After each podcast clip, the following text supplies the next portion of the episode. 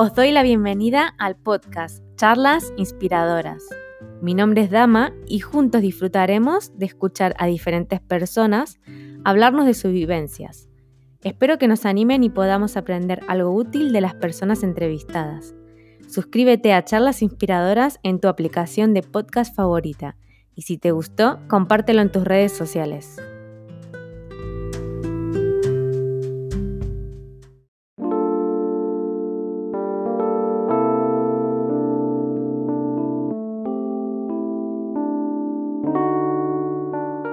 Bienvenidos a un nuevo video de este canal y en esta oportunidad vamos a continuar con esta serie en la que compartimos eh, nuestra experiencia con la infertilidad. Y como terminamos en el, en el capítulo anterior o en el, bueno, en el video anterior que lo vamos a dejar etiquetado, eh, bueno, en el que contamos nuestra experiencia con la seguridad social, los tratamientos que nos ofrecieron, eh, que esto fue en el 2017. ¿Solo un año fue o fue más tiempo esa parte? Esa parte sí, más o menos un año y pico. Eh, lo digo así porque ya lo dije en otros vídeos, mi memoria es un poco laxa en cuanto a tiempos, mm. momentos, y me está viniendo bien a mí también recordar todo el proceso, ¿no? Bueno, para los que no nos conocen, porque estamos por hecho que nos conocen, mi nombre es Damaris y él es mi marido, Lucas. Así que bienvenidos, muchas gracias por estar del otro lado, gracias por, por escucharnos. Sí. Y bueno, eh, ¿qué pasó? Terminamos. ¿Cómo llegamos a eh, encontrarnos con este método nuevo, ¿no? que era Naprotec o Naprotecnología? Eh, el pastor de nuestra iglesia, Daniel, sabiendo y estando muy pendiente de nuestra situación de búsqueda de familia, recuerdo una tarde, creo que fue una tarde, Ya un momento. Sí, fue un día que me dijo, oye, he leído un artículo sobre esto, tal vez sea interesante eh, poder ir a explorarlo. Y de hecho, había una conferencia en Madrid y él me acompañó. Eh, fuimos nosotros, fui yo y él, no sé por qué vos no fuiste, porque no podías o alguna cuestión no había, que fuimos con Daniel. Eh, nosotros veníamos un poco cansados, aquí está Skaichu, veníamos un poco cansados de em, todo lo que ya habíamos vivido en la salud pública. Eh, y la verdad que nos apetecía un, descanso. y el probar algo diferente. Eh, tal es que bueno, fui un poco por explorar la, la, idea y encontré algo muy natural, ¿no? ¿no? No natural en el sentido de tomar hierbas y tal, sino algo eh, muy médico, basado en la medicina pero no en los fármacos, sino primero explorar y encontrar cuál es el problema que puede estar teniendo eh, la persona o la pareja en cuanto a la salud. Entonces ellos iban de una forma muy metódica, descartando cosas. Em, me gustó mucho que estaban un poco en el mismo plano que nosotros en cuanto a que a veces íbamos al doctor y no nos explicaban las cosas 100%. Entonces, em, e, ellos sí que te ponían a una persona de referencia que iba a estar contigo en todo el, en todo el proceso. Eh, te enseñaban cómo funciona el cuerpo, más que nada el cuerpo y el ciclo de la mujer, ¿no? Em, Pero después, ¿cómo me la tenía que vender a mí a la idea? No, vender no, hombre. me tuvo que contar a mí y bueno, la verdad es que Lucas me lo explicó muy bien. trajimos toda una carpetita, em, ¿Qué más? La verdad es que me, me convenció el hecho de poder aprender más sobre mi propio cuerpo, sobre mi ciclo menstrual, sobre, eh, sí, cómo funcionaba y también a ver si encontrábamos algún problema que se pudiese solucionar de otra manera que no sea estar tomando medicinas y estar tomando también eh, hormonas. Mm. Y la verdad que sí. A ver, Sky que está aquí. Estás en el medio, Sky. Hablándoles en el micrófono.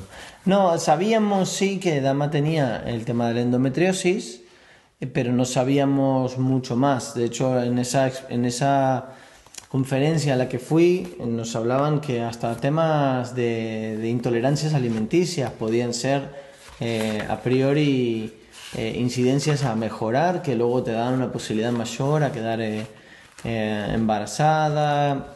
bueno, había, había mucho terreno por explorar. Y, y bueno, empezamos, pedimos una cita, hablamos con una pareja de Cataluña. No me acuerdo. No me acuerdo de dónde. bueno, este es un método, hay que decirlo, que lo promociona mucho eh, la Iglesia Católica. Sí. Porque mm, ellos están, tienen, o un, un grupo de la Iglesia Católica tiene una preocupación tal vez mayor a la del, la- la- a la del resto el del- resto de las personas Sí. por eh, porque el, el proceso de, de quedar embarazado sea lo más natural posible. O, ¿no? o también de, de evitar el embarazo, porque Sí. voy a leer la definición de lo que es el método Creighton Que es un método que Sí. ellos utilizan para...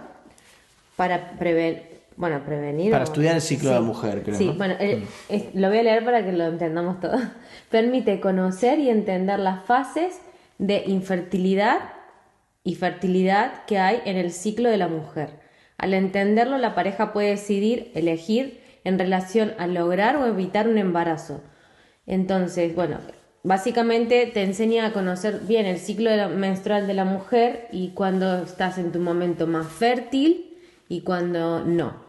Un poco también es volver a lo que tal vez más nuestros abuelos utilizaban, ¿no? Cuando no estaba... Yo a mi abuela nunca le pregunté. No. y tuvo 10 hijos. yo tampoco, yo tampoco. Que- Igual no se conocía muy bien el método No. ¿no?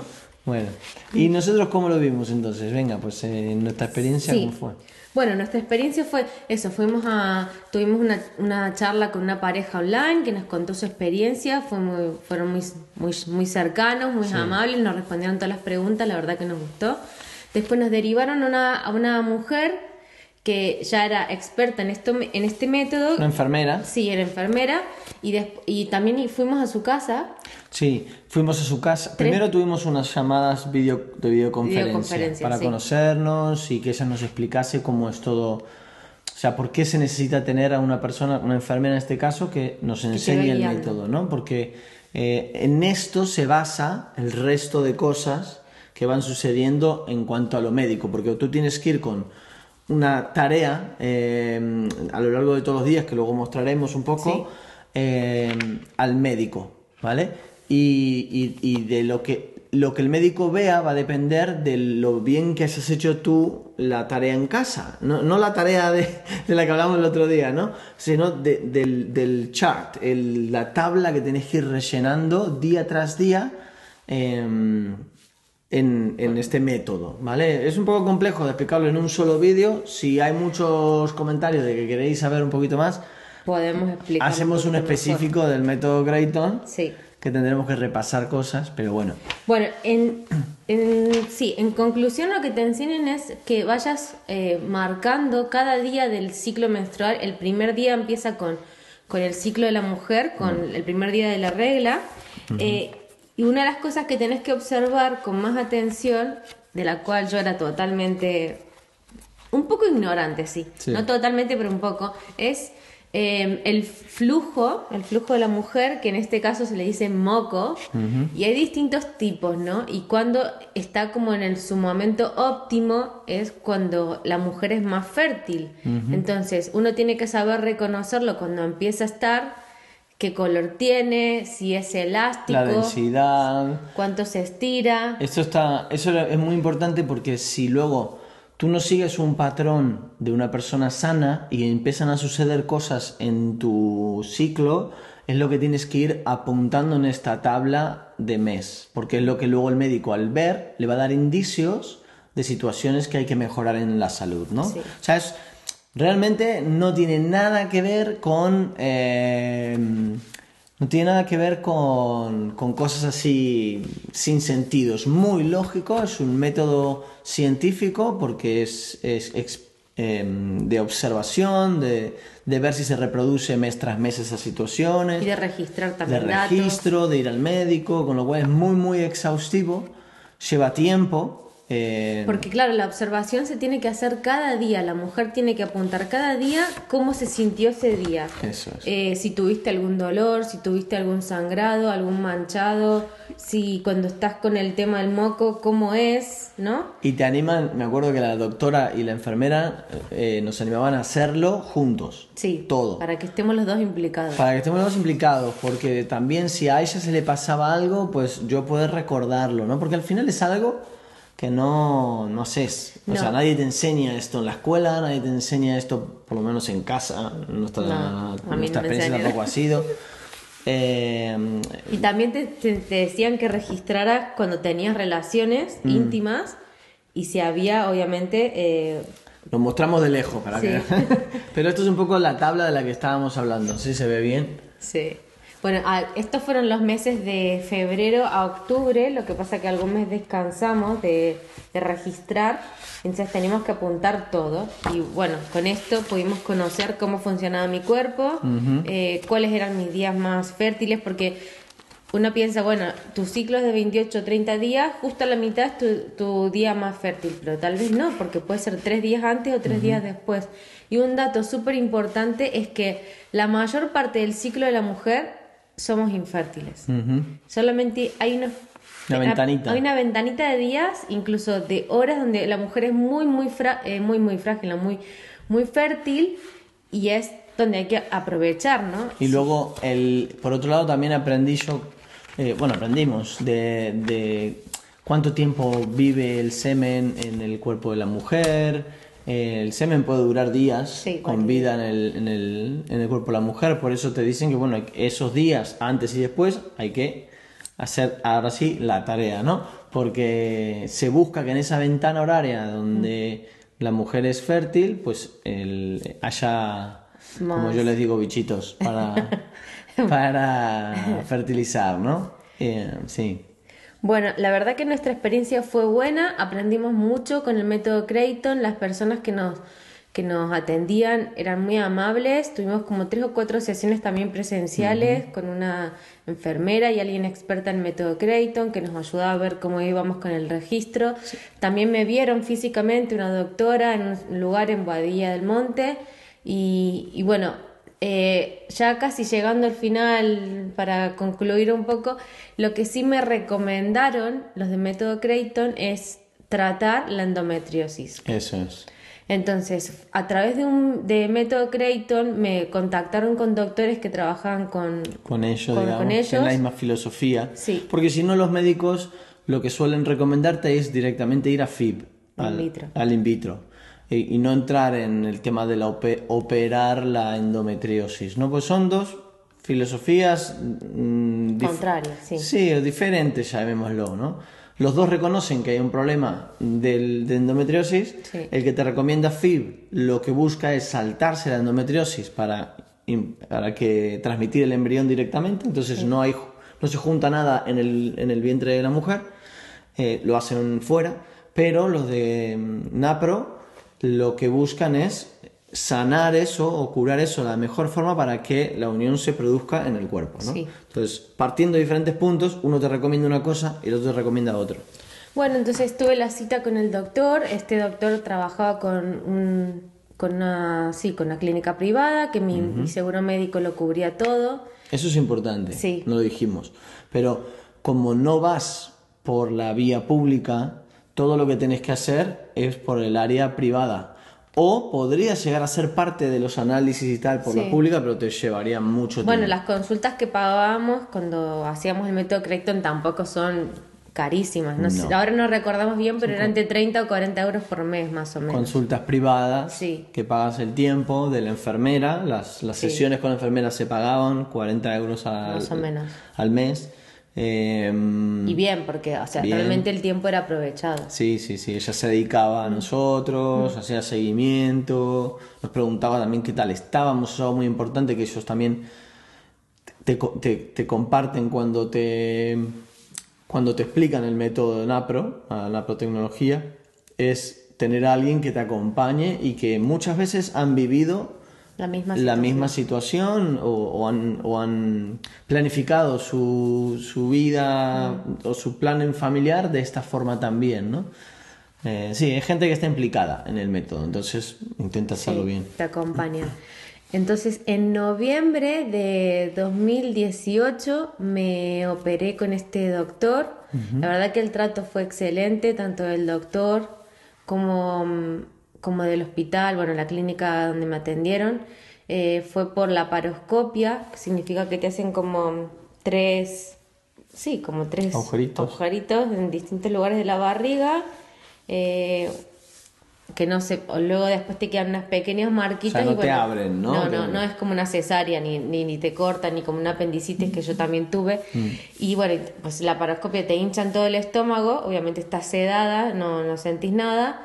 Y, y, lo que hizo fue el médico fue limpiar un poco la endometriosis del ovario izquierdo, pero sin tocar el material, o sea, sin tocar el ovario en sí, porque si no se pierde material.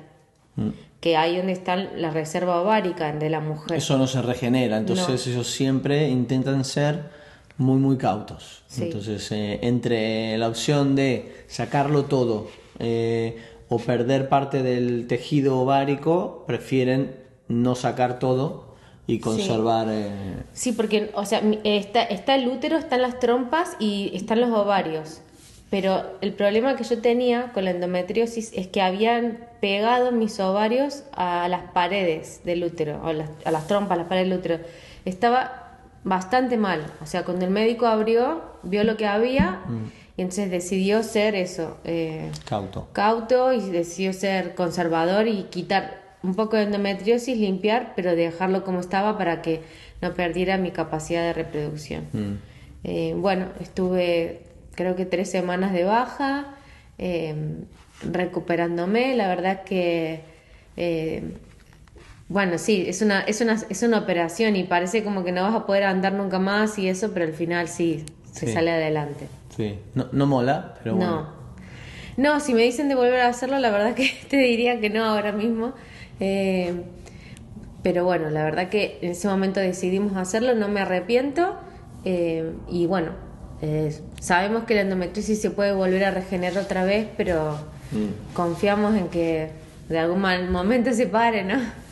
Em, bueno, esto fue ya, llegamos a final 2018 y en el 2019 descansamos por completo de todo lo que es tratamientos, de todo lo que es tratamiento de infertilidad, de tomar medicina y descansamos porque lo necesitábamos mucho anímicamente, emocionalmente y... Aprovecho para decir que, bueno, un poco de eso compartimos en el vídeo anterior que hemos eh, publicado, y lo pondremos por aquí arriba para que lo podáis ver. Pero sí, 2019 fue un año de seguir, como decimos nosotros, ¿no? Orando, pidiendo a Dios por, por nuestro deseo, pero de, de parar, ¿no? de tratamientos. Mm. Eh, y bueno, fue un año de descanso que nos vino muy bien y nos sirvió para, para juntar fuerzas para lo que se venía después que iba a ser más, más cañero. Y eso ya lo vamos a contar en el próximo vídeo porque tiene como mucha, sí, mucha información y mucha chicha también. Y bueno, pues es, esto es todo lo que teníamos para contar. Si alguien tiene alguna pregunta sobre el método Creighton o si quieren que lo expliquemos mejor, vamos a dejar links por si quieren contactar o si quieren aprender cómo funciona. Y te animamos a que explores también esta, esta opción. Si, si tú no quieres tomar anticonceptivos porque te produce, no sé, rechazo por lo que sea, o porque hay muchas mujeres que tampoco les viene bien, les, hace, No, les, hace, les hace muy mal, o directamente por una condición de salud no los pueden tomar. Entonces creo mm. que es aprender a conocer eh, cómo funciona nuestro cuerpo y cómo funciona nuestra fertilidad y nuestro ciclo menstrual tendría que ser tarea del colegio básica, pero como no nos las enseñan tan bien, es nuestra responsabilidad buscar cómo aprenderlo. Y método Creighton es buenísimo para aprender esto. Y hay mucha gente que eh, a través del método Creighton y, la naprotecnología han tenido bebés también, han podido curarse de lo que tenían. En nuestro caso requirió una operación y, y bueno, tampoco surgió efecto pero muchos otros testimonios cuentan el lado positivo de eso, ¿no? Así que echadle un ojo. Así que bueno, muchísimas gracias por acompañarnos en este vídeo. Espero que eh, dejen los comentarios si tienen alguna pregunta y nos vemos en el próximo en el que seguiremos contando eh, pues este camino, esta experiencia. Adiós. Chao.